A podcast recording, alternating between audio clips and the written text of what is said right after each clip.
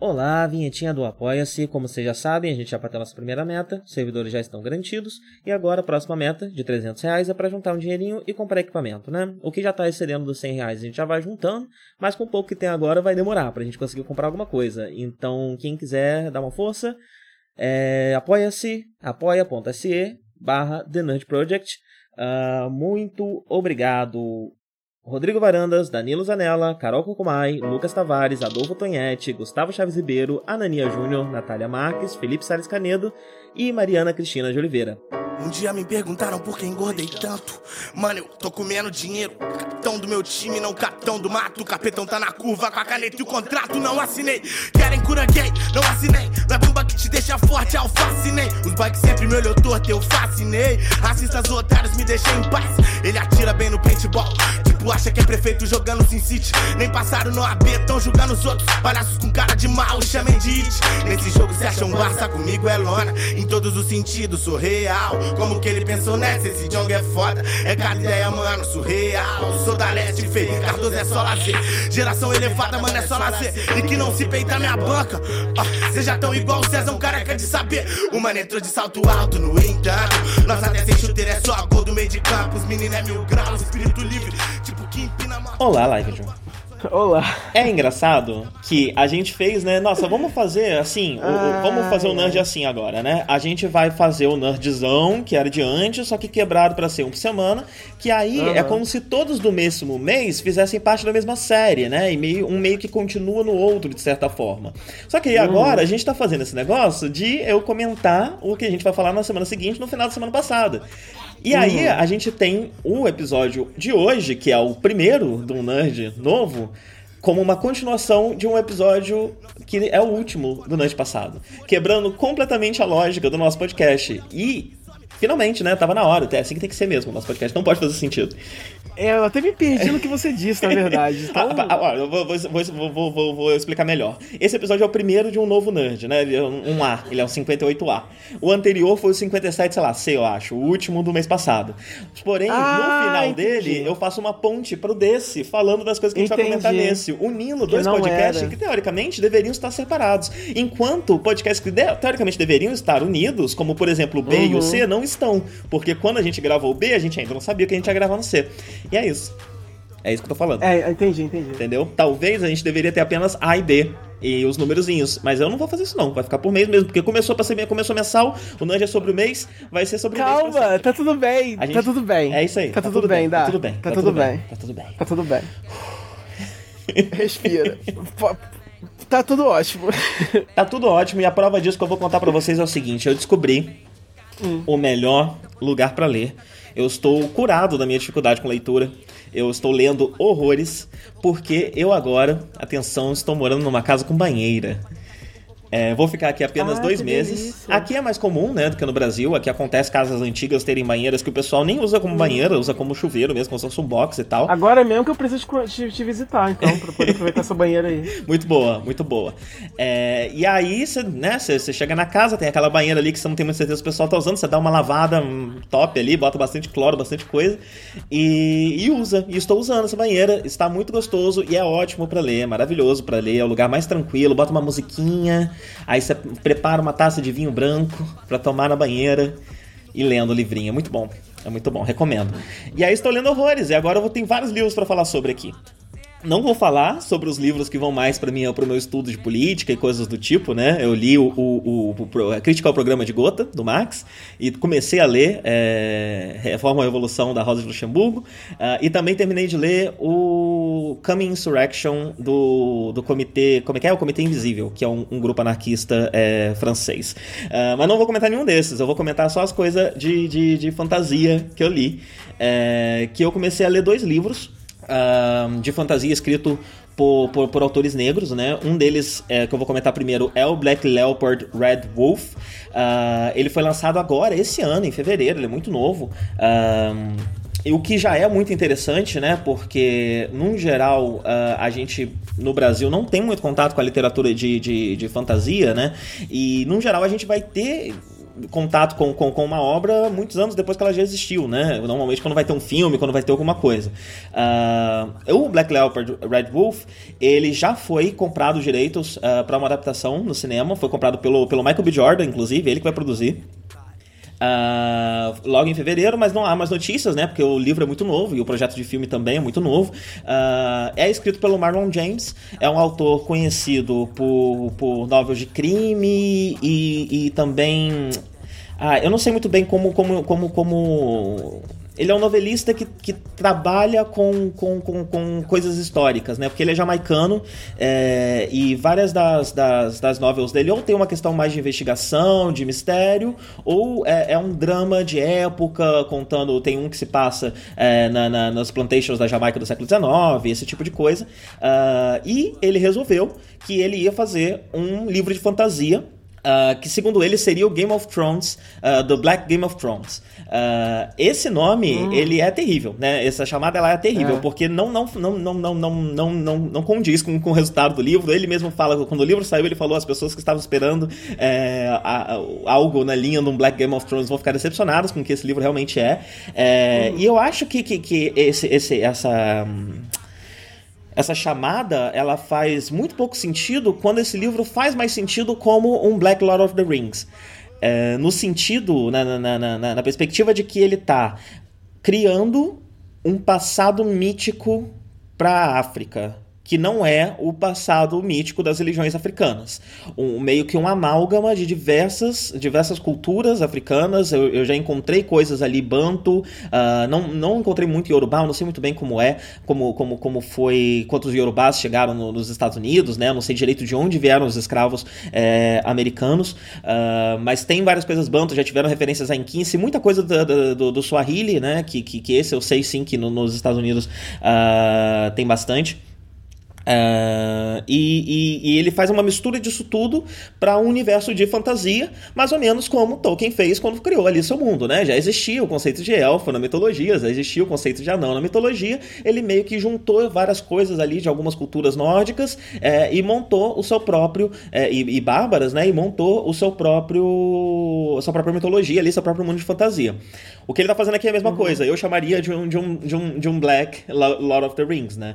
É, eu acho que faz faz muito mais sentido porque está sendo construído aqui. Uh, e ele é um livro uh, protagonizado por um, por um cara chamado. Eu acho que é Tracker que chamou ele. É, é engraçado que eu não sei muito o nome dele, porque ele, é, é, o livro é contado em primeira pessoa, então se fala muito pouco o nome dele, né? Que não é exatamente o nome, é um apelido, é Tracker mesmo, é, confirmei aqui. E ele é um cara conhecido por todo esse mundo como alguém que uhum. tem um nariz. Ele tem um superpoder, basicamente, uhum. que ele consegue sentir o cheiro. Se ele conhecer um cheiro, ele consegue saber onde esse cheiro está a quilômetros de distância, tipo, quilômetros mesmo, cidades de distância países uhum. de distância.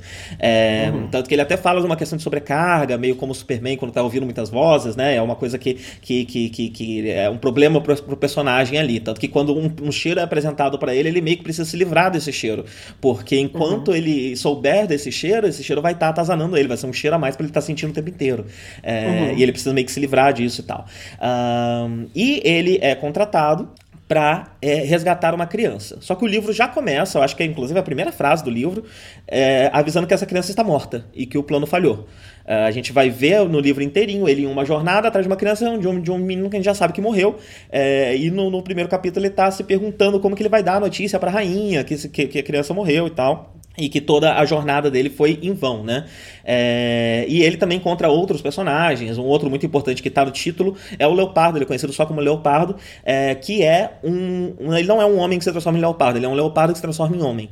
É, hum. E ele tem uma forma humana, é, porém ele ainda pensa, a cultura dele ainda é a cultura do leopardo, né? Então tem, tem umas questões até de choque cultural muito interessantes, muito curiosas. Ele, ele separa uh, toda, toda a, a, a, os humanos em tribos e desenvolve o costume dessas tribos. E outra coisa interessante do Tracker é que ele é bissexual e ele é bissexual desde o começo, assim. No segundo capítulo já, você. No primeiro capítulo você vê ele pegando uma mina, e no segundo capítulo ele já começa a pegar uns caras, e agora ele tá só pegando cara por um tempo bom aqui do livro, é, que tá contando mais a parte ali da, da adolescência dele, né, e tal. É, ele, ele, tá, ele tá ficando mais com homens do que com mulheres. Uh, e foi até por isso que eu fui atrás do Moonlight para dar uma assistida, porque eu achei que podia ter algumas referências ali. O livro ele tem muita referência que não é literária. Dá para pescar nele muita coisa que vem dos quadrinhos, muita o, o, o Marlon James, ele, ele é abertamente muito fã do Hellboy, né? Ele sempre fala muito do Hellboy nas entrevistas. É, e dá para pegar muita coisa de quadrinhos no, na, na, na, escrita dele. Dá para pegar muita coisa de cinema. Dá para pegar muita coisa de anime. Tem algumas coisas ali que lembram animes mais dos anos 80, no grande boom do, do anime dos Estados Unidos, né? É, então, mesmo no meio da fantasia, existem coisas um pouco Akira, porque o, o, livro ele é meio onírico, de certa forma. Ele é escrito de um, de um jeito que eu não, não, não tinha reparado, que, que era assim que ele era escrito mas quando eu vi, li alguns reviews, o negócio dele é que ele pega o sujeito das frases e joga sempre pro fim. Então você escuta, você lê primeiro uma série de ações para só no final você descobrir quem fez aquelas ações. Uh, uhum. E eu não tenho material para isso, né? Mas eu suspeito que isso é feito como uma forma até de, de, de, de reproduzir uma estrutura linguística de alguma, talvez do Swahili, talvez de alguma língua é, africana que ele tenha mais contato. Uh, isso tenha sido feito por essa forma, de, de, por isso, né? Porque o livro também traz não só no mundo que ele constrói, na fantasia que ele constrói, mas também na, na sua narrativa e na forma como ele é escrito, muito da, da, da cultura africana.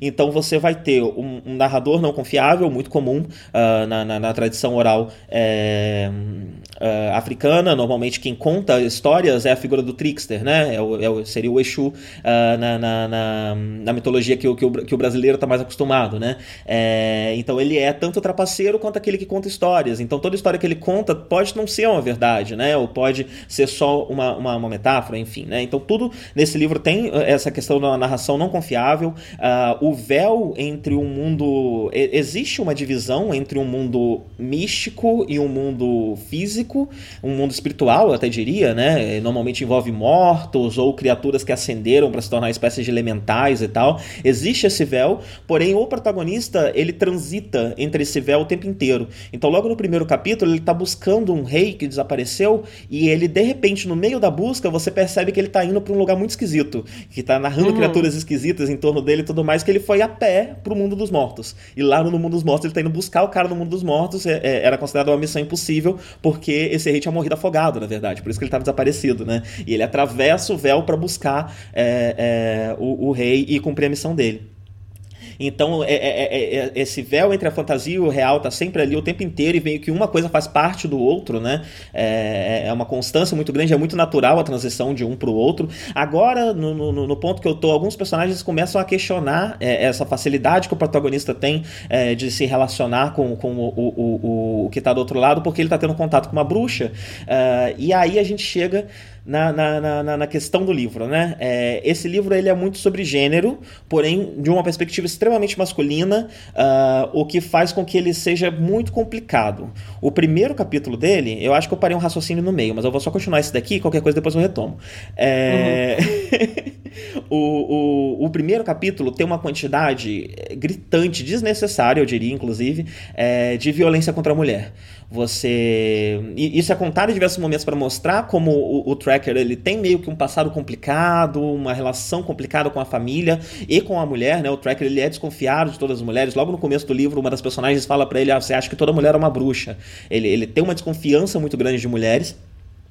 Uh, e, e, e, no primeiro livro já é narrado ali diversas espécies de violência, uh, estupro. Uh, não, não, não, acho que não há nenhum contado em detalhes, mas já há várias referências a estupro, inclusive de menores, no, no, no, primeiro capítulo já, né? E é algo que eu imagino que agora no livro tá, tá, dando um tempo, mas eu imagino que é algo que vai voltar mais pra frente nesse livro, né? É, e acaba sendo muito complicado. Parece que a versão original do livro era ainda mais, tinha ainda mais é, violência contra a mulher, e os editores pediram para que ele tirasse porque o livro estava muito misógino.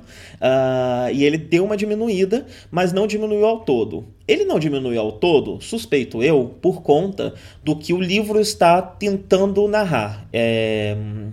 O personagem, o protagonista, ele é bastante misógino, mas ele tem uma questão difícil com gênero. Ele tem um, um, um problema sério com a mãe dele.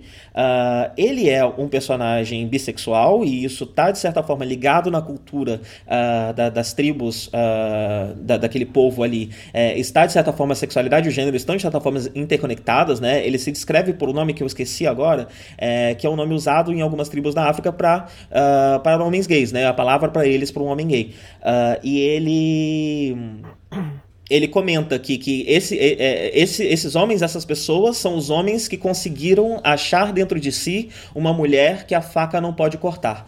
Porque na cultura mais antiga dessa tribo, a circuncisão é feita quando a criança nasce, porque a criança nasce homem e mulher. E quando você circuncisa um homem, você está tirando a parte homem é, dele, pra, a parte mulher dele, para ele ser apenas homem. E o mesmo na, na, na, na, na circuncisão feminina, né, que é a mutilação genital que hoje em dia a África está parando de, de, de, de, de, fazer aos poucos. Né? Alguns países já, já estão proibindo, mas ainda acontece na África, é, e que é muito mais pesado, muito mais violenta uh, do que a circuncisão masculina masculina. Uh, e o livro é até um pouco crítico nesses momentos, né? O personagem até tem uma opinião de que uh, o, o, os deuses esconderam o que era para ser retirado da mulher mais fundo porque eles não queriam que o homem retirasse. E por causa disso, o homem um dia vai pagar por, por, por estar indo contra as vontades dos deuses, né? É, ele, uhum. ele, ele bota uma crítica aí sobre essa questão. Uh, mas ele, o, o, personagem tem essa, essa, questão porque ele nunca foi circuncisado. Então ele ainda carrega consigo parte mulher. É, e ele tem um conflito de gênero muito grande ali, né? Ele, ao mesmo uhum. tempo que ele se encontra, ele se acha. E eu já li algumas críticas que dizem que esse é sim o grande tema do livro. É, e que mais pro final do livro vai, vai, isso vai se concluir, né? Esse vai ser o grande arco do personagem. Uh, essa questão que ele tá tentando resolver com ele mesmo. E aí essa visão é, misógina dele que ressalta a violência, que, que, que é violenta ele ainda não bateu em uma mulher, pelo contrário, inclusive, né? Tem uma parte que narra ali uh, uma situação em que ele ferra com um cara que, tá, que, que bate na esposa e tal. Uh, porém, essa, essa, a violência uh, contra a mulher é algo que salta muito aos olhos dele. Você vê constantemente isso narrado na narrativa dele, que ele está sempre contando ali em primeira pessoa, né? Ele está preso contando um inquisidor a história dele. Uh, então eu acho que é por isso que isso tá ali. Mas eu entendo que, que, que, é muito pesado sim. E o primeiro capítulo concentrou demais essas cenas num capítulo só. Eu não sei se é para mostrar que, olha, esse aqui é um livro que tem muito sexo, muita violência. É ou sei lá, por qualquer outro motivo, mas eu acho que não precisava essa concentração tão grande de, de, de, de, violência contra a mulher num capítulo só, né? Em que você não tem outras formas de violência também ali tão amplo, não uhum. há tanto espaço, né, para mostrar uma, uma, uma visão um pouco mais ampla de que esse não é um livro sobre bater em mulher, né? Esse é um livro sobre outra coisa. É ou talvez no fim ele seja um livro sobre bater mulher também. Eu preciso terminar de ler ele para descobrir isso, né? Um, os próximos livros vão ser uma trilogia. A trilogia se, vai se chamar, eu acho que Dark Star Trilogy.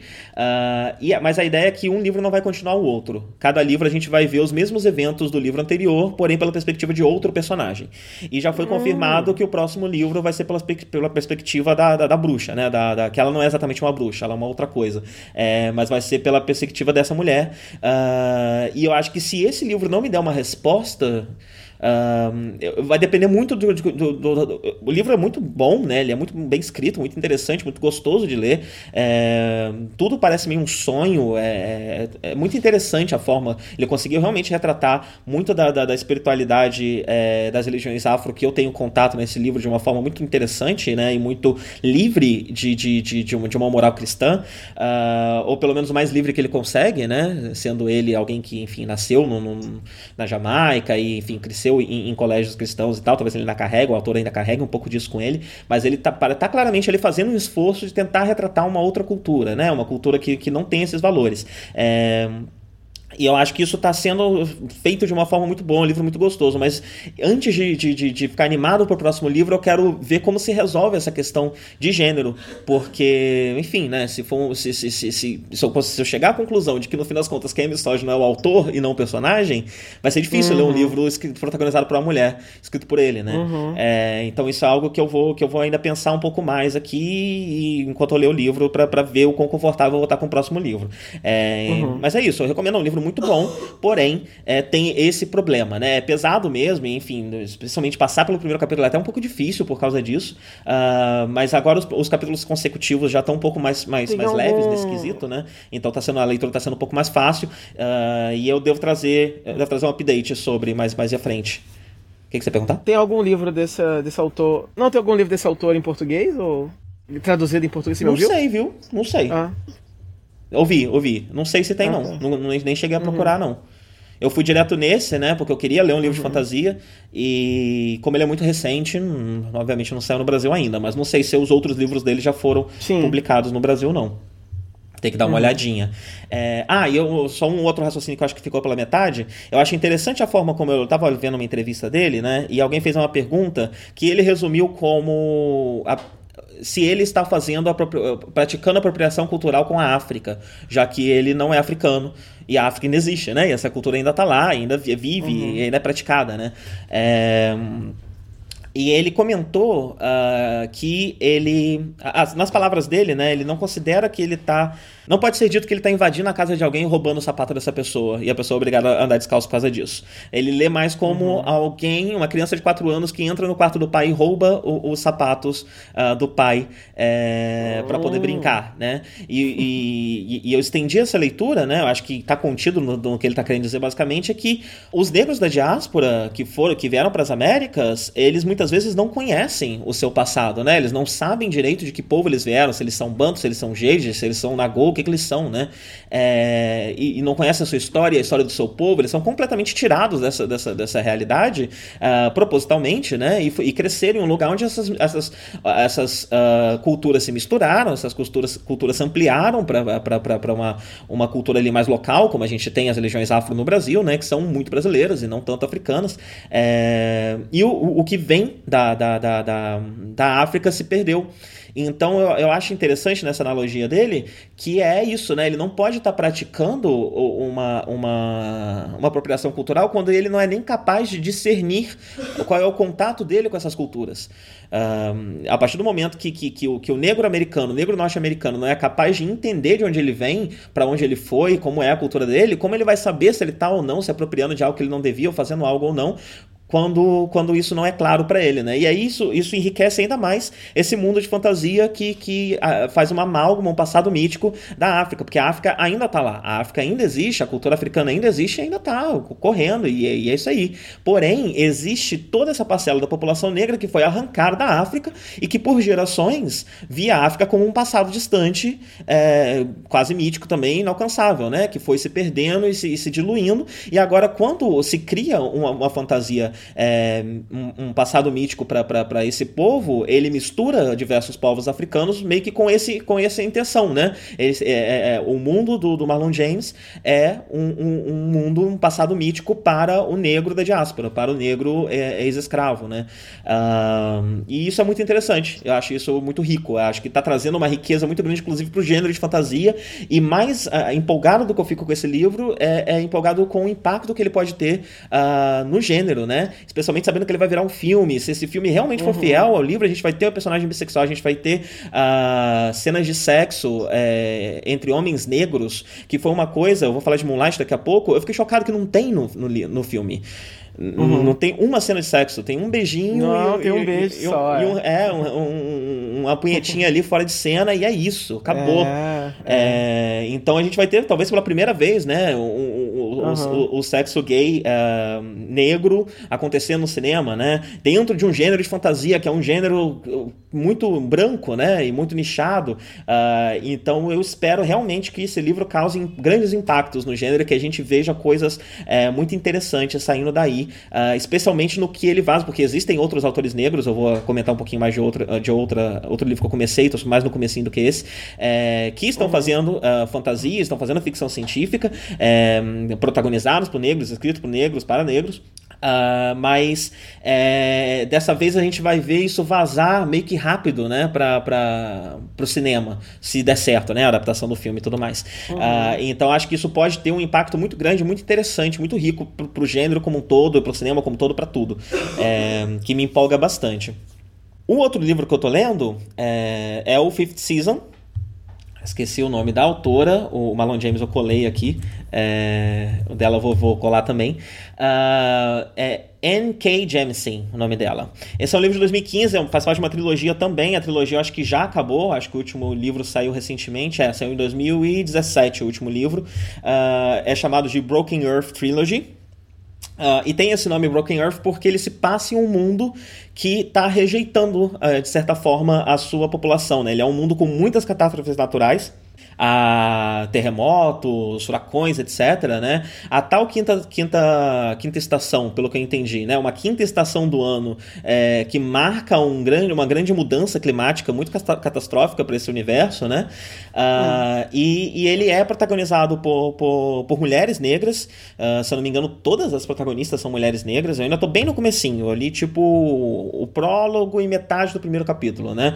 É, mas ele é protagonizado por mulheres negras. Se passa em um mundo de fantasia um pouco mais convencional. É, ele, é, inclusive, é um mundo de fantasia que vaza um pouco pro sci-fi. Você vê umas os deuses que foram retratados até agora, ele, eles são muito é, eles parecem, eles parecem os alienígenas de Prometheus, né? Eles são alienígenas que estão vindo visitar uhum. e vendo o que está acontecendo. Pelo menos foi essa a impressão que eu fiquei. Ah, existem tecnologias mágicas nesse mundo que parecem muito com ciência, né? É, então ele tem, ele bebe bastante de, de, E a forma como algumas coisas se organizam também politicamente é, é mais comum em ficção científica do que na fantasia. É, ele mescla bastante os dois gêneros. É, mas eu queria. Eu tô citando mais como um outro exemplo, né? De, de, de livro de fantasia escrito por negros, porque eu tô muito no comecinho, eu ainda não tenho opiniões muito formadas sobre esse livro ainda não. Quem me recomendou foi o Varandas, Rodrigo Varandas, ouvinte nosso.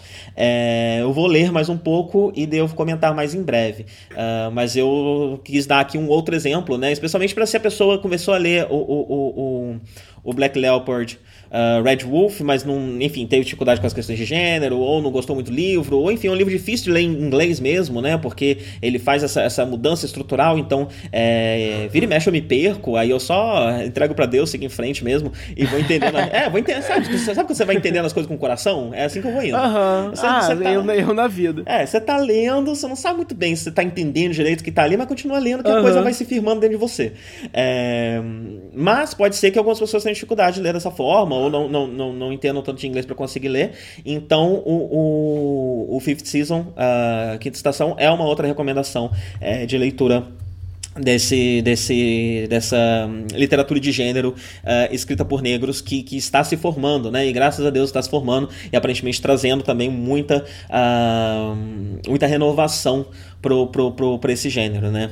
É, que, que e, e, agora é interessante que a gente não vê essa renovação, porque a renovação está acontecendo na literatura, né? E a gente só vai ver ela daqui a alguns anos, quando isso chegar, vazar pro cinema, vazar pro, pra, pra TV, aí isso vai ficar mais popular e tudo mais, mas é algo que já está acontecendo já há anos, já na literatura. É, e, e, é muito interessante traz histórias muito frescas, perspectivas muito, muito diferentes né, do que a gente está acostumado dentro do gênero.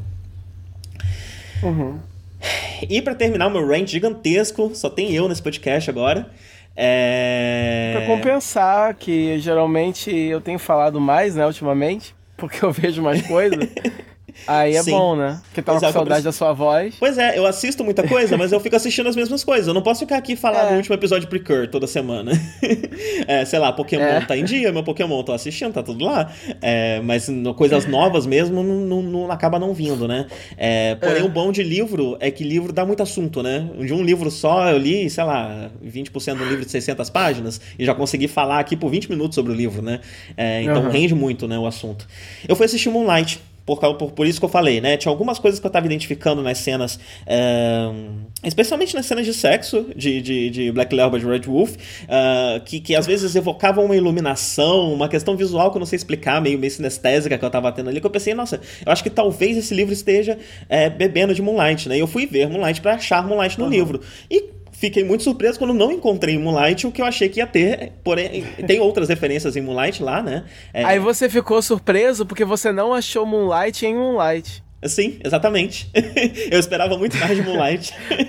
É, não era bem aquilo, né? Eu esperava, eu esperava muito mais de Moonlight. É um ótimo filme, já vou falar um pouco mais sobre isso, mas enfim. É, é. A estrutura no, no, Black Leopard Red Wolf, a estrutura de um romance juvenil que, que ele tem ali com outro personagem, é, acho que é Kava, o nome desse outro menino, é, se parece muito com a estrutura de Moonlight. A forma como eles se conhecem, os primeiros contatos que eles têm, físicos e tal, a relação entre eles se parece bastante. Uh, mas eu, eu esperava que as cenas de sexo de Black Leopard Red Wolf iam estar em Moonlight. E fiquei muito surpreso quando o filme não tem uma sininha, né? Não tem um homem se pegando, não tem nada.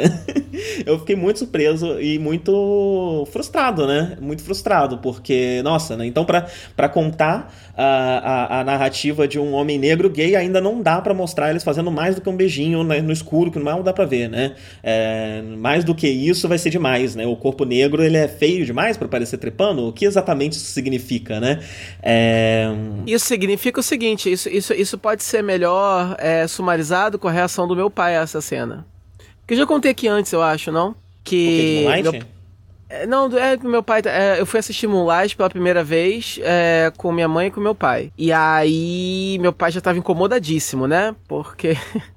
porque, enfim, pela temática, né? De, de, de drogas e, enfim, é, uhum. essa, essa, essa, essa, essa questão socioeconômica do negro americano e tal, uma coisa assim muito muito removida. Meu pai é uma pessoa muito. Tô aqui passando pano, né, pro racismo estrutural do meu pai, mas é, porque é aquele negócio, né, que assim, sem, é, é, eu me sinto um pouquinho culpado, né? Porque, ah, tô falando mal do meu pai na internet, não é isso. É, mas meu pai, ele é uma pessoa. É, é, Seu pai, ele é uma pessoa. poucos é. anos. Exatamente. É, ele tem 85 ele é anos. De uma idade bastante avançada e, enfim, né? Ele cresceu sabe. numa família. É, ele cresceu numa família é, evangélica fanática de testemunha de Jeová. Ele foi evangélico fanático de testemunha de Jeová é, por toda a sua infância, adolescência e, e, boa parte de sua vida adulta. Então, ele tem um racismo é, é, internalizado muito grande. É, então, assim, né, você não vai ver ele destratando ninguém por ser, por ser negro, mas ao mesmo tempo, se tiver um filme sobre, sobre cultura negra americana, sobre um, um, é, uma periferia norte-americana com negros e drogas, ele não, vai, ele não vai querer assistir, né? E ele também tem isso com é, a homossexualidade, né? Então ele também é, ele tem muita homofobia, é velada. Então ele tava assistindo, assim, muito desinteressado o filme até esse ponto, quando rolou um beijo, ele levantou e foi embora. Nossa, que horror. Ele levantou, ele foi embora, ele não viu mais o filme. A partir daí foi demais para ele. Porque ele já tava muito. Ele já tava explodindo. Uhum. Pelo fato do filme ser um filme so, sobre negros e só tinha aquilo e não tem um branco para poder dar uma aliviada para ele. e aí, quando eles. Quando, aí quando um negro beija o outro, que aí, nossa, é demais para mim. Eu vou, vou, morrer aqui, eu vou embora. Ele literalmente levantou e foi embora. E falou que não era o filme para ele. Pois é, então, né? assim, eu, eu, eu, não tô falando que. Assim, eu, o que eu tô querendo dizer é o seguinte: é, não justifica o filme não ter, é, não ter mais. Mesmo porque é um filme indie então, é, já é um filme de público reduzido anyway. Então, mete o pé e mostra tudo logo, né? Mas eu acho que pode ter se enrolado um certo é, conservadorismo por parte do, do, dos financiadores desse filme, é, com medo de perder público, né? Então, não vamos mostrar porque a gente consegue tratar da história, mas pelo menos a gente não perde a parte do público que até, até aceita ver o tema, só não quer ver muito, entendeu? Só não quer ver muito explícito, entendeu? Não, não tá Deve ter sido isso. coisa ainda. É. É. é e aí sim, eu não sei, assim, é essa, sim, né, é, com certeza. A, a, lógica é essa, é, eu não sei. Mas assim, aquele, aquele negócio, é, se você me diz assim, ah, se você fosse é, um investidor ou um produtor lidando com um blockbuster de 200 milhões de dólares que precisa lucrar um bilhão de dólares na bilheteria, você colocaria né, um beijo é, gay, por exemplo, no meio do filme? Aí até eu fico assim, opa, não sei, sabe? Até eu que sou, né, que tô aqui querendo mais representatividade LGBT em todos os filmes, principalmente os blockbusters, se fosse eu lá, o cara do dono do dinheiro, eu confesso que eu daria uma pausa para pensar. É porque é uma questão complicada, você realmente não quer perder o público. É... Mas no caso de Mulan, já é um filme indie anyway, então por que, do que você tá falando, entendeu? Sim, a galera que tá sim. indo assistir já tá indo sabendo que é um filme sobre isso, então mostra, por que, você tá escondendo? Tanto, é, tanto, tanto, que eu fiquei surpreso quando não vi, né? É, bem já frustrante. Né? Esperando né? Principalmente no final, né? Pois você é, termina é. que no, você espera que pelo menos no final vai rolar um sexo ali, mas não rola. É interessante. É, vou dizer o seguinte, é interessante a forma como o filme termina? É interessante. O filme, ele, inclusive, se comunicou é. De um jeito que às vezes algumas narrativas. Eh, eu, eu nunca me conectei muito com nenhum filme uh, com temática gay, que conta a história do, de, de, de, de, de algum personagem LGBT, né? Porque é outra crítica que eu tenho, né? Sempre tem que contar desde criancinha até adulto, é. porque se não mostrar criança, não, não consegue ver que é ser humano é. a, a, a, gay que tá na tela. É. E, e, eu nunca tive um, uma, uma, conexão muito grande com os filmes hollywoodianos é, que tratam do assunto, porque eu não sei, é, era só distante demais de mim. E curiosamente, Moonlight não é. Moonlight ressoa comigo de, de uma certa forma, com experiências é, particulares minhas, inclusive, é, de certa forma, né? Uh, e aí eu acho até interessante e bonito como o filme termina, né? Que mostra esse, esse, esse armário forçado que muito homem negro é, é preso dentro, né? Uhum. É, você tem esse ideal de masculinidade exacerbada do homem negro, uh, tanto de, na visão externa quanto dentro da própria cultura uh, negra, e, e, ele é forçado a ficar dentro do armário, ele não pode sair desse armário, né? Ele tá trancado é. lá dentro. E essa mesma frustração que a gente sente, ele também sente, né? É. é. Então eu acho, eu acho bonito, acho que é, é, usado de um jeito muito interessante, né? Mas eu não poderia deixar de fazer essas duas críticas. Uh, eu cheguei até a dar uma choradinha um pedacinho do filme e tal. É, ele mexeu bastante comigo e é um filme muito bonito, né? Visualmente bonito. Uh, e, e, até porque ele tem essa temática de iluminação, né? É, é, o filme se chama Moonlight porque a pele, a pele dos garotos negros fica azul na luz da lua, né? É, uhum. Então esse tema visual também é recorrente ao longo do filme uh, e tem cenas belíssimas, belíssimas. E é sempre muito bonito, é. né? Ver a pele negra retratada bem nos cinemas. Uh, uhum. Eu não, não, sei se você sabe, né? Exi existe uma série de, de, formas diferentes, né? O, as câmeras de Hollywood são calibradas para pele branca, né? É, não são calibradas para pele negra. Então, quando você calibra uma câmera para pele negra, você consegue é, fotografar ela e filmar ela de formas que uh, não dá para filmar de outra com, com, as câmeras que normalmente do jeito como a câmera normalmente é usada uh, na, na, TV e no cinema.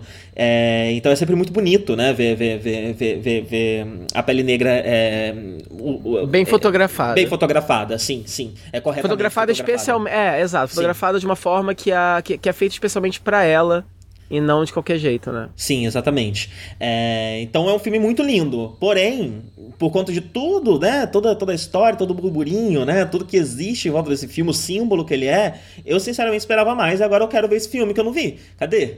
Não sei se vai ser o Black Leopard, Red Wolf, não sei quem que vai me trazer, é. mas cadê? Cadê?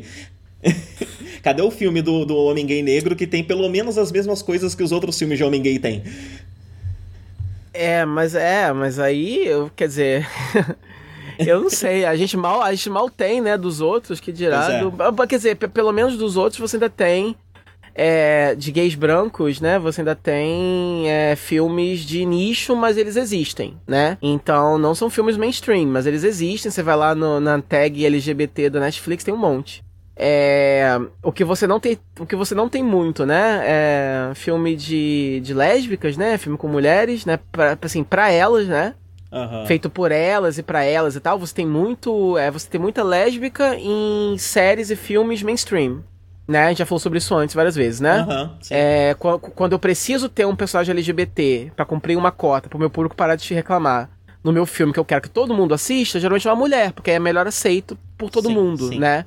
O homem hétero chato que tá assistindo vai aceitar melhor uma personagem é, LGBT mulher do que é, uma mulher cis, né? Do que um homem gay, por exemplo. E o negro aí já é pior ainda, né? Porque aí o negro lida com as questões dos, das expectativas e estereótipos que o homem negro tem na TV e no cinema, né? Na vida. É, mas aí, e aí então não, não sobra, não tem essa representatividade do, do, do gay negro. É, é muito raro, muito difícil ter. E é isso, e não tem filmes mesmo, não. eu acho que é. Pose. Po, acho que Pose agora, né? Uma série. Eu acho que provavelmente deve ter bastante, porque Pose é uma série do Ryan Murphy que se inspirou um pouco no Paris is Burning, que é essa cena é, ah, gay. Legal, legal. É, essa cena gay, é, nova-iorquina, do, do, do, subúrbio de Nova York, da década de 70, essas coisas assim. E aí provavelmente deve ter bastante personagens negros. Eu não vi nada dessa série, ainda não sei. Mas eu imagino que não tem como fugir, né? Porque você tá. É o contexto onde eles estavam, né? Negros e latinos e coisas assim. Então, talvez tenha. Mas, é. fora isso. É. Acho que, inclusive, vou atrás da, da, da série. Não sabia que tava rolando. Já rolou, Bom, inclusive, já... é, mas é. Já, é, já, isso que eu tô vendo aqui. Teve uma primeira temporada, né? E foi renovado por uma segunda é. que é. já começou. Tá tendo a segunda. Ah, já começou? A segunda tá saindo Nossa. agora. Parece que é isso que tá acontecendo. Uau, calma aí, gente. Exatamente, a segunda está saindo agora. Tá no meio. Caramba. É... é, essa tá minha fila há um tempo, eu vou ver aí eventualmente. E aí, só pra encerrar o Moonlight, uh, tem um. Inclusive, com. com, com, com peraí. eloquência foi embora, já não tem muita. É, como Light, juntando com a minha experiência com o, esses livros que eu estou lendo, é, a gente sempre fala aqui da importância de diversidade, né? De como a, a diversidade enriquece uh, muitas obras, né? Traz perspectivas uh, quando a gente está falando da indústria cultural, então a gente está falando de, de, entretenimento e arte e produto ao mesmo tempo, né? É, a diversidade é uma forma de você trazer novas perspectivas e trazer novidades e, e, e coisas que talvez ressoem mais com, com, com, outras pessoas, né? Que até então não eram abarcadas é, pela, pela pela, por, essa, por essa indústria que é muito branca, muito masculina e muito hétero, né? É, e, e, e, uma coisa muito importante né, nessas leituras que eu estou fazendo, que se percebe, é que nem. A, o diferencial que a diversidade faz nem sempre é inteligível. O diferencial que a, que, a, que a diversidade faz nem sempre é algo que eu vou conseguir te explicar que, ah, isso daqui vem dessa experiência que papapá, negro, não sei o que, não é algo exatamente racional. Porque essas obras, é, tanto o Moonlight quanto esses livros, eles trazem em si também um pouco de uma narrativa, é, de uma forma de narrar que é nova, que é diferente, né? Que parte de uma perspectiva diferente, até mesmo uma. Ah, no caso, especialmente do, do, do Black Leopard uh, Red, Red onde ele está buscando na mitologia, buscando numa cultura africana uh, mais, mais antiga, né? Mais ancestral. Uh, você tem uma percepção de tempo diferente, você tem uma importância muito grande da, da, da, da, linguagem oral, né? Ele é um livro feito numa espécie, escrito numa espécie de fluxo de consciência, né? É, é, um, é muito bem escrito, ele é um ótimo autor, é, não é como, sei lá, um Grande Sertão Veredas, mas tá ali é, uma, uma... dá pra ver isso ali, eu acho que isso vem dessa, dessa tentativa de remeter à tradição oral, é, vem também de uma... Uh, os personagens se recontam, eu vi inclusive pessoas criticando muito isso, né? Quando aparece um personagem novo, você reconta tudo o que aconteceu para esse personagem uh, de forma resumida. E eu acho que isso vem também por conta da tradição oral e também uma forma de manter esse livro que é um pouco onírico, de vez em quando, um pouco mais inteligível, né? É, mas isso que eu acho interessante. Existem, existem coisas que vêm de lugares que é até difícil de descrever e que talvez a gente até não entenda direito, mas trazer experiências diferentes e visões diferentes para a arte faz brotar coisas que a gente só vai entender daqui a um tempo, daqui a um, algumas décadas talvez. É, ou que, enfim, a gente ainda está estudando e ainda está descobrindo, né? É, então é muito importante, muito bacana, muito interessante. É, e Moonlight traz um pouco disso também, um pouco dessa experiência que eu digo, né? O que, o que eu, eu, eu descrevo a minha identificação com Moonlight como um gosto.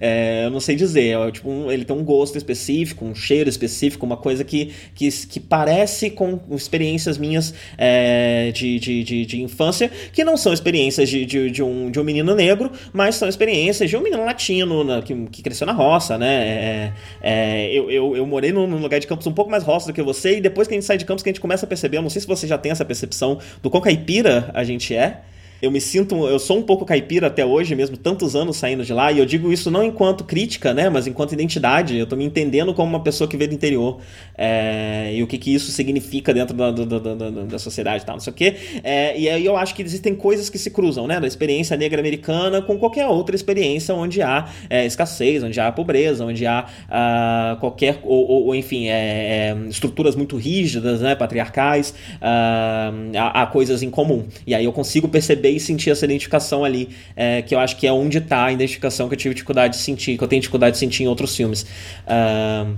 mas acho que é isso, acho que já falei muito. Não, tá, mas, mas foi uma coisa interessante.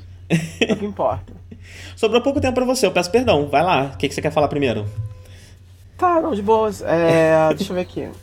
É, adorei não ter falado nada. de vez em quando é bom, né? Eu sou, normalmente sou, sou tão quieto. É bom, tô... nossa. É. Eu vou, eu vou dar um biscoitinho pra, pra Scream, porque ninguém viu isso, né? É... Nossa, você vai começar me contando o que, que é isso. é um... Scream Resurrection é, é o seguinte, é Scream um é... Scream é pânico, né? Assim. Basicamente. Basicamente não, é literalmente. É, é, o título original de Pânico, né? Que esses filmes aí recentemente teve a série. Scream virou uma série de TV pela MTV, ah, teve duas temporadas. Tá, tá, tá, tá. tá. Aham. Uhum. Você, você me é, contou disso. E aí acontece o seguinte. É, então, o que acontece é o seguinte, é, foi a, a série meio que foi cancelada é, na segunda temporada, e aí fizeram uma terceira que era um reboot, que era uma, agora uma nova tentativa, com um novo showrunner, um novo elenco, sem nenhuma ligação com as temporadas anteriores, dessa vez trazendo de volta a figura da máscara, do Ghostface que não estava presente nas duas temporadas. Como porque assim? eles não tinham direito. Lá? Era outra máscara. Era uma outra máscara mais ah. ou menos ah. baseada. É, é, lembrava vagamente a, a figura do Ghostface, mas era outra coisa. Porque essa fantasia pertence a uma galera e uma outra galera e eles não queriam pagar. Aham, e agora conseguiram. Pra usar. Ou, que, ou quiseram, né? Porque eu acho que nunca houve um impedimento, né? Eu acho que por que, que, porque, por que, que o dono da, daquela fantasia vai se recusar? Né, a vender a. Toma, ué, toma, me dá, usa aí, pô, me paga e usa aí. Uhum. É, não tem porquê. Acho que, acho que eles só não quiseram mesmo, uma questão de economia. É, nunca ficou muito claro, não. É, as duas primeiras temporadas eu curti um pouquinho, eu assisti, eu gostei, gostava de alguns personagens, mas nunca foi pânico. É, nunca teve o mesmo tom dos filmes nunca teve nada em comum, assim, praticamente. A única coisa é que era um assassino mascarado, que a gente não sabia quem era, e descobria quem era no final. E fora isso, não tinha nada muito a ver, não. Era uma série da MTV, feita claramente para um outro tipo de público. Era uma coisa diferente. Eles quiseram pegar o nome Pânico, a marca, né? só que quiseram encaixar em outro nicho, entendeu? Quiseram fazer uhum. uma outra parada com aquilo, uma parada que tivesse mais a ver com o público da MTV, que é um público mais. Enfim, com adolescente contemporâneo mesmo, e que talvez não seja mais o público que. Da década de 90, né? E o começo dos anos 2000 ali, que viu o pânico. É, me decepcionou um pouco, é, ganhou certos fãs, tanto que teve duas temporadas, mas acho que não foi o suficiente. Só que aí essa temporada de Pânico é muito curiosa, porque ela já foi gravada, na ela foi anunciada e gravada uns dois anos atrás, né? E ninguém sabia o que ia acontecer com ela. Porque a MTV americana, pelo menos, essa eu não sei como é que tá brasileira. Né? Essa terceira e última temporada. É, tá. esse, esse reboot, assim, da história. Uhum. E aí, a, a MTV, eu não sei como é que é brasileira, como tá, mas pelo menos a americana, parece que eles não estão mais é, exibindo, investindo em série, né? Eles abandonaram o seu lado de, de ficção e agora eles focam só em reality show mesmo. E aí, Pânico, que já não tava muito no com hype muito grande, né? Ficou num limbo. Eles, aí muita gente achou que ele não fosse nunca ser lançado. Até que esse ano eles resolveram. É, era uma temporada de seis episódios, então eles resolveram lançar na VH1, que é essa outra emissora que faz parte da mesma organização, né? é, é a emissora que passa RuPaul's Drag Race, por exemplo, é, resolveram exibir a temporada lá e num pacotezinho. Exibiram é, dois episódios é, por noite em três noites seguidas. Aham. Uhum. E chamaram esse evento, chamaram de Event Series, transformaram tipo num evento, né, de três dias, e, e chamaram de Scream Resurrection. E teve um trailer, assim, muito cagado, um trailer horrível, parece o trabalho de faculdade de alguém, assim, não hypou nada. E eu acho que, infelizmente, ninguém deve ter visto por isso. Eu digo infelizmente porque, na verdade, é muito boa a série. Hum. É, ela tem muito mais a ver com, a, com o clima dos filmes do que as temporadas anteriores.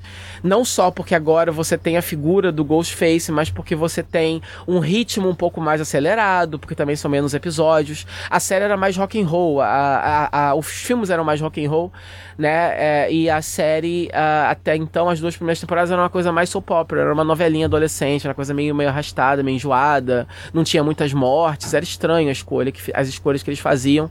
Nesse caso, não. Nesse caso, tem um ritmo mais acelerado, você tem mais mortes acontecendo, você tem as sequências é, do, do, do, Ghostface perseguindo as vítimas, etc. Lembram mais as dinâmicas dos filmes, é uma coisa mais divertida, traz um suspense. São sequências de suspense mais bem trabalhadas, até quando elas não terminam, quando elas não resultam na morte do personagem. Pelo menos a sequência em si é interessante, né? É o mistério de quem é o. Assim, é, você tem. Um, um, um, aspecto interessante é que tem. A, esse programa vai acabar tendo uma temática é, afro bem grande, né? Porque uhum. por acaso. Porque por acaso essa série tem muitos personagens negros. É interessante, porque Pânico não é uma, um filme é, negro, né? De forma alguma, né? O autor é um autor, autor branco, é um diretor branco, a Sidney, os protagonistas são brancos. É uma série sempre que teve a maioria branca. É, e que saiu numa época em que filmes e séries não estavam com a preocupação nenhuma de nenhum tipo de representatividade, não existia essa exigência, né? Então não é uma Mas, série... ao mesmo tempo eu sempre tive a impressão que esses slashers e filmes de terror são muito queridos pela comunidade negra americana. Tipo, são muito consumidos por eles e tal. Eu sempre tive essa impressão.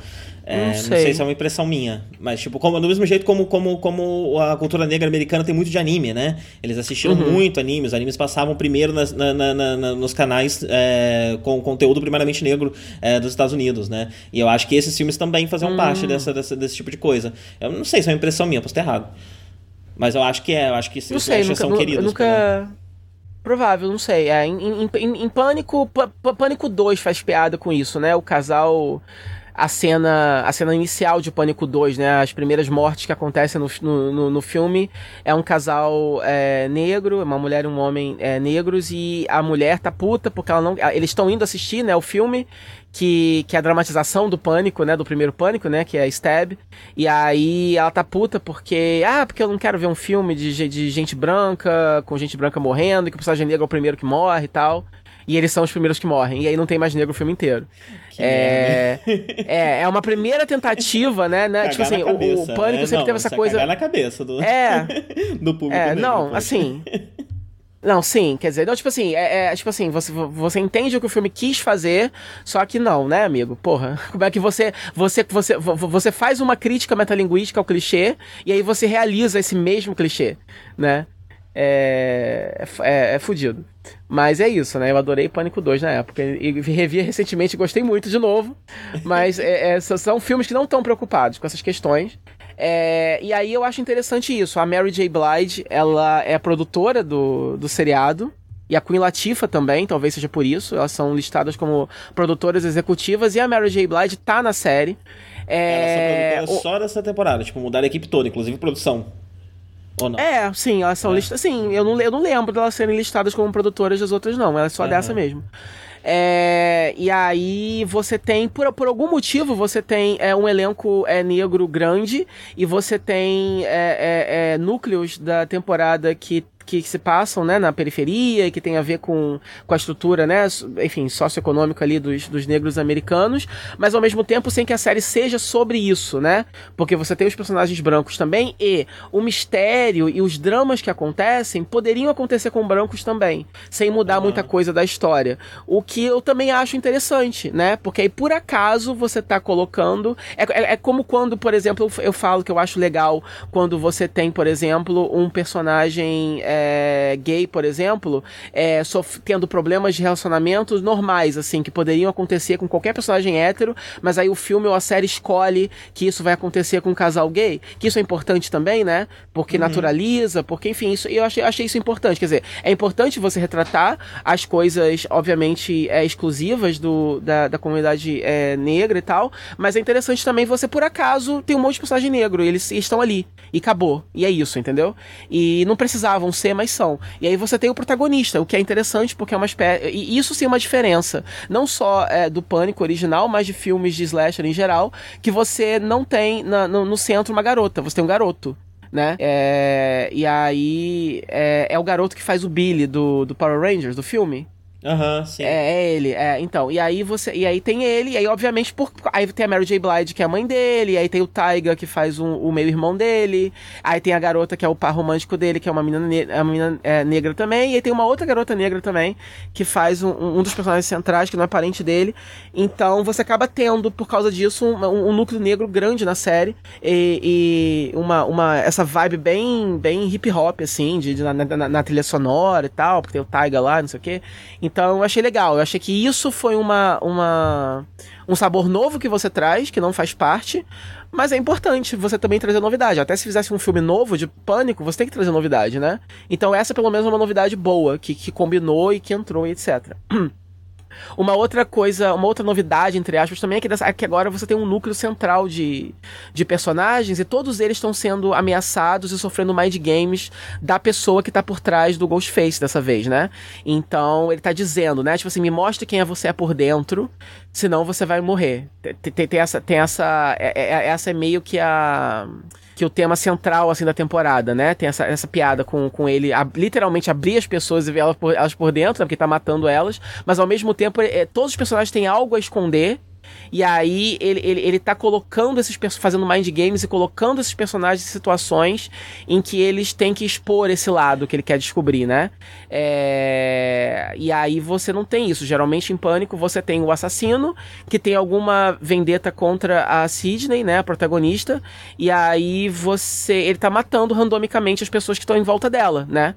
Nesse caso, existe uma espécie de ligação entre as pessoas que estão morrendo, tem meio que um motivo uhum. para isso estar tá acontecendo e meio que faz parte do mistério. Então também é uma coisa mais, uma coisa diferente, mas que eu acho legal, que eu acho interessante também. Eu acho que já que você está fazendo uma série, é interessante você ter essa, essa conexão. E no fim das contas, você tem outros mistérios além da identidade do assassino em si, é, envolvendo o, o, o protagonista e o, e o, irmão dele, que, que, que morreu quando era criança. Tem toda uma mitologiazinha por trás, um mistériozinho interessante por trás, que faz com que, mesmo que você saque quem é a pessoa por trás do, do Ghostface ou suas motivações, ah, porque é muito difícil você esconder, né? É muito difícil você esconder. Você tem um elenco fixo, não vai chegar ninguém de fora. Se você tá assistindo a série, você vai suspeitar de todo mundo. É meio difícil você surpreender, né? Então, eles compensam isso é, não só na motivação da, da pessoa, que é interessante, mas também nesse outro mistério que tem, associado a esse mistério principal, associado à motivação do assassino, você tem uma ou, outras revelações que você tem a respeito do protagonista e etc, que são interessantes também, que são inteligentes, e, e, o, e o, o, a dinâmica da revelação do assassino e do monólogo que acontece, dele contando por que, que tá fazendo o que tá fazendo, e tudo é feito de uma forma um pouquinho diferente, um pouquinho criativa também, e os personagens são todos muito carismáticos, então eu me surpreendi positivamente, assim, eu gostei bastante. É, não é exatamente o filme, né? É, mas ao mesmo tempo é diferente para assim, é diferente, eu ia falar para melhor, não, não, é nem melhor nem pior, mas eu acho que é diferente de uma forma legal, uma forma que ficou maneiro, pelo menos. É, tem, tem tudo aquilo que você que, que, que, eu gostava nos filmes, tá de certa forma presente, né? Tem coisas que que, que, que mudam para melhor, como a coisa da, da inclusão, de maior representatividade, não só étnica, mas ainda, enfim, arrumaram tem um personagem gay também e tal. E e tem essas coisas da, do, do, do, mistério em si que eu achei muito intrigantes, muito legais. Então, no geral, é, é, apesar de ter achado assim, o roteiro tem, tem, é meio forçado aqui e ali, é meio bobo em algumas partes, etc. Mas apesar disso, é, eu achei que no geral é, é, é fez jus digamos assim. Se fosse um filme, eu acho que seria uma continuação que faz jus ao original, por exemplo, entendeu? Seria uma boa continuação ao, ao Pânico original. A, a, única mudança que eu faria, talvez, é que eu posicionaria esse filme no mesmo universo do, é, do, dos filmes. Essa série, eu acho que uhum. não teria por que não ter. É, então não tem nenhuma ligação com é, os filmes, é um universo separado, nem com a série também. Com a série até então. Mas eu acho que poderia ver, eu acho que seria um easter egg interessante se nesse, se nesse universo tivesse acontecido os assassinatos de Woodsboro, se tivesse acontecido a série Stab no cinema, se eles fizessem piada com o fato de que, ó, já tentaram fazer uma série disso, não deu certo, coisas assim, entendeu?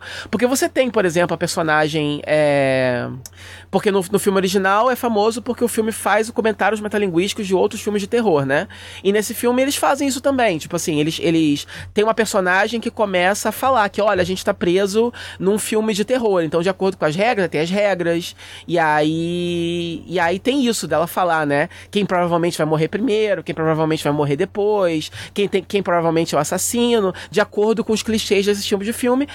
A diferença é que nesse caso eles realmente conseguem subverter alguns desses clichês. Não é igual o começo de Pânico 2, em que eles realizam exatamente o que eles falam que eles vão fazer, né? É, nesse caso, eles realmente dão uma subvertida, mas é engraçado e interessante ver é, a, eles tentando se comportar e tentando escapar do assassino, é, usando o conhecimento que eles têm acerca de filmes de terror, né? Então seria, seria legal se eles tirassem vantagem disso e se posicionassem no mesmo universo e fizessem alguma piada metalinguística com o fato deles serem um reboot, né?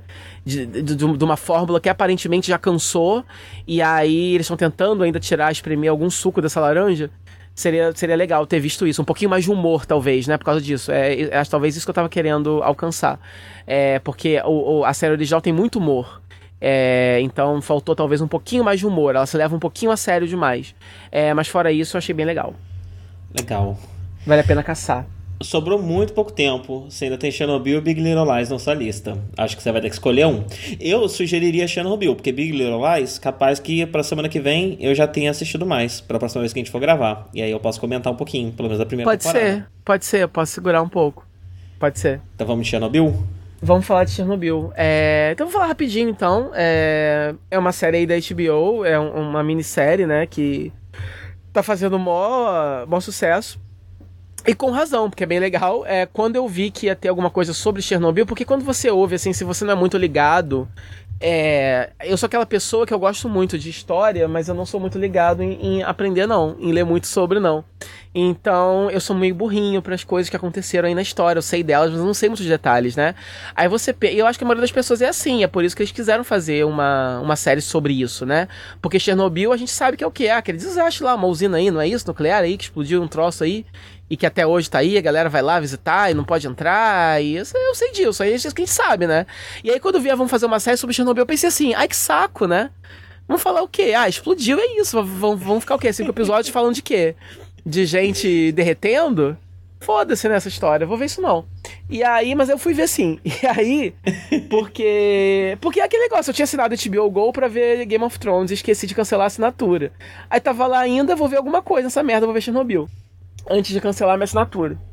É, e aí e aí o que acontece é o seguinte é, um, e depois e aí depois eu ouvi um podcast tem um podcast interessante oficial em que são cinco episódios também. É, é, um, é, um, é um capítulo por episódio em que o próprio criador e, e né, e, e, roteirista da série conversa com o apresentador sobre a série. Então você tem muito insight legal sobre a produção e sobre tudo que aconteceu. Então eu acho que vale a pena você assistir a série. Eu, é, é obviamente, né, todo em inglês, então você tem que saber. Mas é para quem tiver, enfim, facilidade em, em ouvir aí é, é, interessante. Você vê a série e depois ouvir, então ir vendo e ouvindo, porque aí você tem muito insight sobre, sobre os episódios. Eu vi a série toda, depois eu ouvi o podcast, podcast inteiro. Então. É, um... Tudo que eu sei sobre Chernobyl são duas leituras políticas da série. Uma de hum. que ela, de certa forma, é uma crítica ao Trump, à gestão Trump, e a outra que ela é cheia de propaganda de comunista. Uma não necessariamente exclui a outra. Olha, eu não sei, eu não tenho muito local de fala para falar, porque eu não tenho muito estudo, muita leitura sobre isso. Eu sei que eles, eles posicionam, é, é, é, eles fazem sim uma crítica muito cruel a a estrutura política da União Soviética na época e eles atribuem não só o desastre, como toda a forma com que foi. Com que, é, eles lidaram com o desastre a uma, a uma corrente de, de, de incompetência e, e soberba é muito grande, partindo de todas as camadas, desde as mais altas até as mais baixas envolvidas, e eles vão mostrando todos os motivos políticos e práticos porque, tipo assim, não era para isso ter acontecido, não era para o reator nuclear ter explodido. É, e eles mostram a forma, a incompetência fenomenal com que todo mundo lidou com isso. É, e essa série é baseada. A, o protagonista da série é um cara chamado Valério alguma coisa, que é, ele, ele foi o cientista-chefe que que encabeçou os esforços para poder lidar com o desastre, limpar e, enfim, fazer todo tudo que foi necessário. Ele se suicidou e antes de se, de se matar, ele deixou várias gravações desabafando e contando tudo o que aconteceu e quando essas fitas começaram a ser disseminadas, essas fitas começaram a ser disseminadas pela comunidade científica e pelas pessoas que concordavam com ele, mas estavam obrigadas, assim como ele foi obrigado também, a se calar, porque a União Soviética não queria é, é, revelar as suas, as suas fragilidades para o mundo, ela não queria ser humilhada para o mundo, né? Então eles controlavam muito, tanto é que até hoje o número de mortos oficial em Chernobyl é 33 pessoas, até hoje. Uhum. E, foi, e é estimado 93 mil, sei lá, enfim. É, mas o número oficial é 33. É, então, é, a série tem críticas duras? Tem. Mas eu não acho que possa ser considerado propaganda anticomunista. Isso aí eu já acho um pouco de sensacionalismo, né? Eu acho que é uma crítica ao que aconteceu mesmo. Uhum. Se, é, se aconteceu mesmo dessa forma ou não, a gente, bom, a gente bem ou mal tá vendo o ponto de vista de um escritor norte-americano né? Uma, de uma série produzida uhum. pela HBO e não tem agora, mas é tudo baseado nas declarações, em livros e depoimentos e declarações de pessoas soviéticas que estavam lá na hora e que estão denunciando isso. Então você tem a, as opiniões dessas pessoas passadas por um filtro é, norte-americano em 2019. E aí, uhum. obviamente, você tem o seu bom senso quando estiver assistindo, para assistir, né? Tanto é que agora a Rússia tá puta e vão fazer o Chernobyl deles. Uhum. É, contando a versão deles da história, que parece que vai ter um agente da CIA infiltrado lá e vai ter toda uma conspiração americana para Chernobyl ter explodido. É, enfim, vai do bom senso de cada um. É... Mas eu acho que a série faz justiça com alguns personagens. Então você tem esses três protagonistas, dois deles existiram. Esse cientista-chefe, um outro cara que é um, é um, é um, é um, é um político lá que, que, que vai ajudar esse cara nos esforços. E basicamente ele serve para ser agente, ele serve para ser o cara, o cara que não entende muito bem o que está acontecendo. Aí o cientista tem que explicar para ele o que está acontecendo uhum. e consequentemente explica pra gente, entendeu? Isso é bem legal. E você tem uma personagem que é uma uma que é uma que é uma, uma física lá nuclear lá que ela é uma espécie de amálgama porque eles tiveram uma uma equipe de cientistas que ajudaram o, o, esse protagonista nos esforços todos, e muitos desses cientistas é, é, desafiavam ele, tinham opiniões contrárias, e desafiavam as suas opiniões sobre o que poderia ou não ser feito para resolver o problema.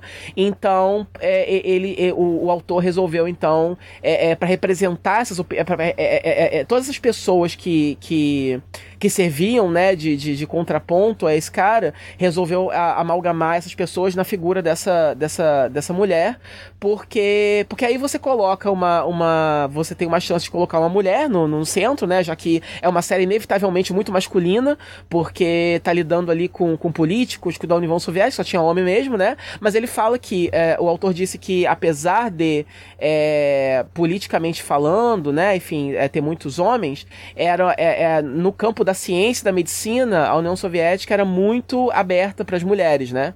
Então, tinha mulheres ali também na equipe. Então, ele resolveu, é, na hora de fazer essa amálgama, botar uma mulher ali. É uma chance que você tem de, de é, é, enfim, colocar uma mulher no elenco e, ao mesmo tempo, fazer jus a todos esses cientistas que fizeram parte dos esforços, etc.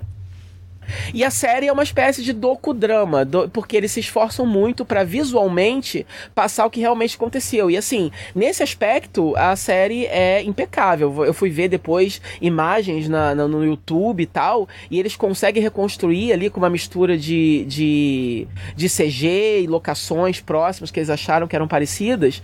É, eles conseguem recriar com perfeição, assim, a, a, a, o local, a explosão, como é que era, as máquinas utilizadas as pessoas mesmo são bem parecidas, né? Eles não, não é não é daqueles casos em que eles chamam pessoas lindas e maravilhosas para fazer os personagens. Todo mundo tem cara uhum. de gente mesmo, né? É, a série é muito visceral, a, a, a, a fotografia desaturada e, e, e e com câmera na mão, então é uma coisa bem com clima de documentário mesmo. E, e tem uma estrutura quase de livro policial, porque você já você começa a série, a explosão já aconteceu. E aí você não vê ela acontecendo. E aí você vê só os, o primeiro episódio é todos aqueles primeiros esforços imediatos, né, para tudo acontecer e a negação, né, as pessoas, é, o, quem estava dentro da, da, da, da, da sala de controle e, e, e, na cidade de Pripyat, que é uma cidade próxima à usina, que é a cidade onde, onde, onde, os trabalhadores moravam e tal, né? Que foi imediatamente contaminada, ninguém sabia exatamente o que estava acontecendo, né? Então, o, o, o chefe da, da, do reator, ele ele é um cara, né? Ele foi condenado depois, enfim, ele é um cara, ele, ele, ele é o cara, um, um dos primeiros, assim, é, inicialmente responsáveis pelo, um pouco pelo tamanho da merda, porque inicialmente ele, ele se nega, ele se recusa a acreditar que o reator explodiu. Ele fala: não, não explodiu, isso é impossível, continua lá bombeando água e chama os bombeiros aí para apagar o incêndio. Então, na, então ele foi um dos responsáveis pra aumentar a merda, porque não era nem pra ter bombeiro ali, porque ele não era um incêndio normal, né? Então. E aí você vê as pessoas da cidade vendo. Porque é muito bonita a explosão, então tá ali aquela coisa queimando. Então você vê as pessoas admirando a explosão e brincando nas cinzas, as crianças. Então a série, é, é, é ela, ela vai mostrando a merda para você que tá acontecendo. E aí depois ela foca nos cientistas nos, e nos esforços, não só para descobrir o que aconteceu e por que aconteceu, mas também como resolver o problema, porque é algo que você ouvindo assim dá a impressão que não foi nada, mas é um evento que nunca havia acontecido no planeta antes. Então eles não sabiam o que fazer para acabar com aquilo, porque não, não, é inédito, não, não tem aquilo. O planeta não está preparado para algo desse jeito, para algo desse porte, entende? E aí uhum. eles conseguem passar muito bem não só o tamanho, a magnitude do evento, como a gravidade do negócio se eles não fizessem alguma coisa logo para poder para poder acabar com aquilo. E eles vão contando as histórias das pessoas mesmo ali envolvidas, os bombeiros, que a merda que deu depois, é e, e, e, tem uma cena, por exemplo, tem uma hora que eles precisam limpar o teto é, da, da, da, da, explosão, tirar o grafite que está em cima do teto, que é tudo, tudo, aquilo é radioativo. Eles precisam limpar para poder construir um, um, tipo um sarcófago para poder conter aquele espaço da explosão para não deixar mais a radiação sair. E aí eles estão mandando os robôs irem para lá e os robôs estão pifando. O robô não aguenta a porra da radiação, entendeu? Uhum. E aí, e aí eles, e aí mostra um pouco de como que a uh, para não ter que contar para as outras pessoas dos outros países o tamanho da merda, eles não estavam. Até os outros países estavam mandando ajuda, não sabiam a magnitude da, do, do, do, do, desastre. Porque eles não tinham as informações corretas. Então, tem um robô lá que eles, que eles ganham, acho da Alemanha, sei lá, que começa a andar e para também, enfim. E aí tem uma, uma, uma das minhas sequências que eu acho que é a mais é, é, visceral e mais interessante. É porque para tirar esse grafite lá de cima, eles têm que usar pessoas, né? E cada pessoa só pode subir, ficar 90 segundos, tirar o máximo que puder, sair e ir embora e nunca mais voltar para lá. Uhum. De tanta radiação que é, né? E aí você acompanha em tempo real, é uma pessoa entrando e, você, e, a cena é toda calada, você só tem. O único som da cena, assim, de trilha sonora é o ruído, o apito do, do, do, do detector de radiação que essa pessoa tem, né? E aí você vai acompanhando ela, correndo, e o apito aumentando, e a radiação subindo, e, ele tropeçando e tentando pegar com a pá a porra do grafite, não consegue, derruba. E é uma coisa muito, muito intensa, entendeu? Então, assim, é uma série muito visceral, muito intensa, que, que ao mesmo tempo consegue não virar exploitation. Eles conseguem. É, é, é, porque você pensa assim, né? Tá bom, beleza, mas qual é o ponto disso tudo? O que você está querendo fazer com isso tudo? É uma propaganda anticomunista? É só um exploitation? É só uma coisa pra gente ver pessoas em carne viva derretendo, o que, que é isso, né? Então, eu acho que pode ter elementos de tudo, né? É, obviamente tem, tem, tem a sua curiosidade mórbida de ver, é, tem, tem a parte de filme de desastre, que quer ver explosão, quer ver gente morrendo, quer ver essas coisas, tem um pouco disso sim, mas ao mesmo tempo é uma, é, é uma, é uma forma de denúncia também, uma forma de dizer assim, olha só, existe a energia nuclear, ela é importante, a gente precisa dela, etc. Mas é, é, nós estamos vamos respeitar, entendeu? Nós estamos lidando com coisas que precisam ser, é, enfim, lidadas de forma muito responsável, porque é, se der merda, a merda é não é pouca não, é grande, né? E uma forma também de honrar, talvez de certa forma, né? Não que eu esteja sendo inocente aqui dizendo que HBO, né? Enfim, eles são uhum. uma organização, eles querem lucrar, mas assim, de certa forma, você acaba é, é, honrando um pouco é, essas pessoas que fizeram parte desses esforços e foram silenciadas, apagadas pela história, apagadas dos registros, né? Pessoas uhum. que, é, é, que muita gente ali morreu é, em, assim, a, a, tinha muito essa coisa do, do dever com a pátria, né? Muita gente foi para lá sabendo que ia morrer, é, mas só, único exclusivamente em nome do dever, né? Que eles tinham pela, pela, pela União Soviética, etc. E também porque sabiam que, que, que, que, alguém precisava fazer isso. Porque senão o planeta inteiro estava em perigo. Uhum. Então, é, eu acho que a série faz um bom trabalho nesse sentido, de, de honrar algumas dessas figuras. E, e é isso no fim das contas. É, é, é, é tem alguma coisa ali, tem, tem algum retrato injusto da União Soviética ou não, eu não sei te dizer. Uhum. Mas me parece que não. Entende? Porque certo. me parece que, na entendeu? Na, na, dentro das devidas proporções, né, na medida do possível, né, você, né, qualquer, qualquer, qualquer filme que se baseie em fatos reais nunca é 100% real. Porque não tem como ser, uhum. né? É, mas eu acho que dentro ali da dramatização, eu não acho que exista é, é, é um esforço consciente para demonizar um de forma que injusta. Vai muito além da perspectiva de quem está criando mesmo, né? Que exatamente, você falou, naturalmente exatamente. vai ter uma perspectiva Uhum. Exatamente. Eu não acho que exista um esforço consciente de demonizar de forma injusta algo que não foi tão negativo assim, entendeu? Uh, o, uhum. o, a, a, a, a, parte negativa, eu acho que é bem incrível, entendeu? E, como eu falei, é tudo denúncia da própria pessoa que tava lá, que é o protagonista da série, que é o cara que tava lá. Então eu acho que ele tem que ser ouvido, né? E. Uhum, e não só ele, né? Tipo, é, a série se, foca. Não sei se quem tá fazendo as críticas, talvez, sabe, talvez alguma, algo não tenha sido retratado de maneira muito fidedigna sim, e tal, comparado sim, com sim. os relatos, né? Mas isso pode acontecer. E sim, sim. Ah, inclusive, por exemplo. achar que, que, enfim, né? A União Soviética, é, eles eram santos. Não sou é... comunista, sou anarquista. É. Eu não sou comunista porque eu não sei direito o que é comunismo, entendeu? É, eu não sei direito o que é comunismo, então eu não posso ser comunista. Eu não sei direito o que é. Eu só sei que essa, essa vibe de União Soviética me parecia ser uma merda mesmo, porque, né? Eu não gosto de nada, ué. Se você não pode sair de lá, esse negócio é, né, não é legal, né? Não é legal. É, então, assim, é ele, ele, eles usam, por exemplo. É, tem uma personagem que é real, que é uma personagem chamada Lud, é, Ludmilla, que é a esposa de um dos bombeiros que foi lá. E ela meio que é usada pela série para representar é, esse lado mais. É, o lado mais humano da tragédia, né? Porque eles usam a história dela e do marido dela, que foi um desses bombeiros que foram chamados lá para apagar o incêndio. Ou seja, isso é real, quer dizer, entendeu? Você entende por, por que, que é, é, não, não adianta dizer que você desviou muito da realidade, porque uhum. eles de fato chamaram o corpo de bombeiros para poder ir lá apagar a porra do incêndio, porque eles estavam em negação, porque não queriam acreditar que o reator havia explodido né? E aí no final termina com o julgamento, né, dos envolvidos, e aí rola toda a explicação, e é por isso que eu falo que tem uma estrutura de livro policial, porque é um mistério que vai sendo desvendado pelos protagonistas, né? Não só de por que aconteceu e como, mas também como que a gente resolve.